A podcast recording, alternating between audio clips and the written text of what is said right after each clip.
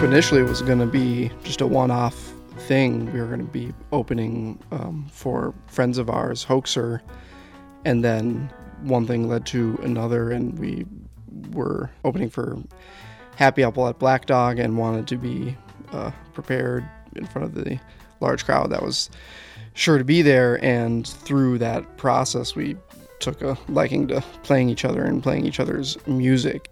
Patrick Atkins, keyboardist of Space. Drummer Luke Peterson is here too. And Luke, this front line of piano, trombone, and guitar is a little unusual. Is that by design, or are these the instruments of a group of friends who wanted to play together? I think um, brass in general really works well with uh, guitar. Like you see a lot of groups that have guitar and trumpet or guitar and flugelhorn. Um, but we, uh, you know, Jack Horowitz, a close, very close friend of ours, um, and we thought that, you know, guitar and piano also works really well together. I think Will and Patrick have interacted in other groups before, and we tried to mesh all of these things together and see what happens. You hear this unusual front line frequently in uh, recordings and performances by Space. Tell us about Mayfield Rising.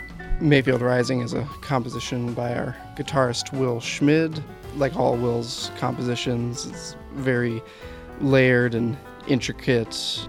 Uh, it starts with, you know, just this layered entrance that that Will writes in, especially as the opening track of the record. Sort of uh, serves as as almost like an introduction to uh, to each member of the band and then we finally re- sort of release uh, as as an ensemble.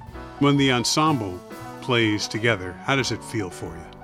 It's honestly one of the best musical uh, experiences I've been fortunate enough to to have. The fact that we are performing all the music memorized and really just relying on our chemistry with each other uh, has really led to some special moments both on stage and in the studio and combine that with how much you know myself personally and everyone else in the band enjoys each other's compositions and just any of the high points and songs turn to be turn out to be really really thrilling.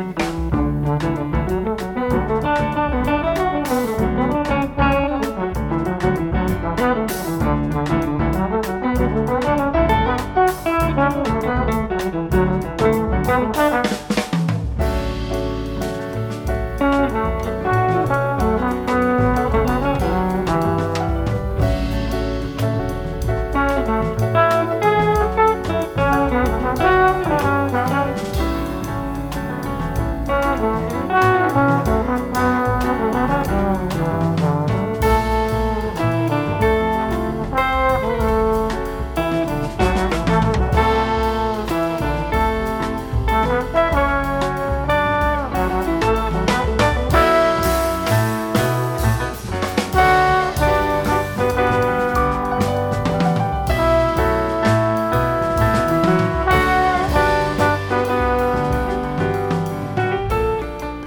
you wrote a tune that's on the Space CD called Fuse, and it uses a cello.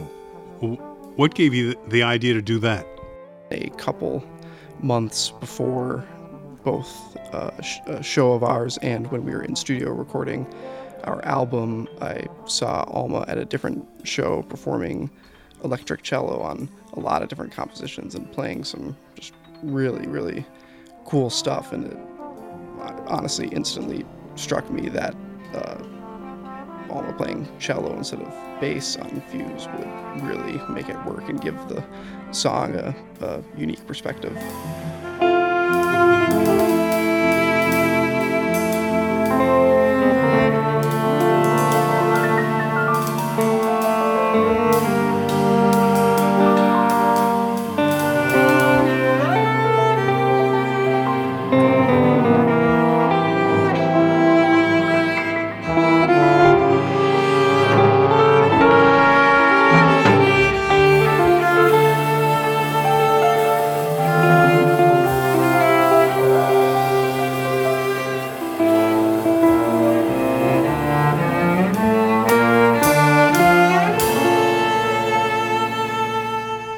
Is Fuse off the CD by Space. and we're speaking with Patrick and Luke from the group. And, and Luke, this one's a composition of yours. It's called Non Trivial Problem. It's true of all your music that there's no sheet music on stage, it's all original. And how do you manage a all these complicated compositions without having anything written to reference?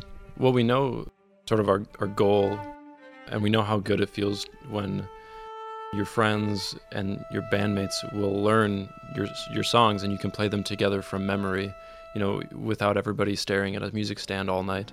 There's this like different kind of energy that you know we only really compare to some sort of rock band. And of course even though like our music isn't per, rock music per se it still has this sort of rock and roll energy. You can tell too that everyone is engaged by uh, what they put behind their solos. And you were talking about how uh, Jack's trombone solo really sends you. I mean, I write melodies with Jack in mind a lot of the time because uh, he's such a, an illustrious uh, trombone player. But specifically on Non Trivial Problem, this song certainly features him, but it's our sort of collective ability to, uh, you know, up uplift his already great solo and make something bigger from from this.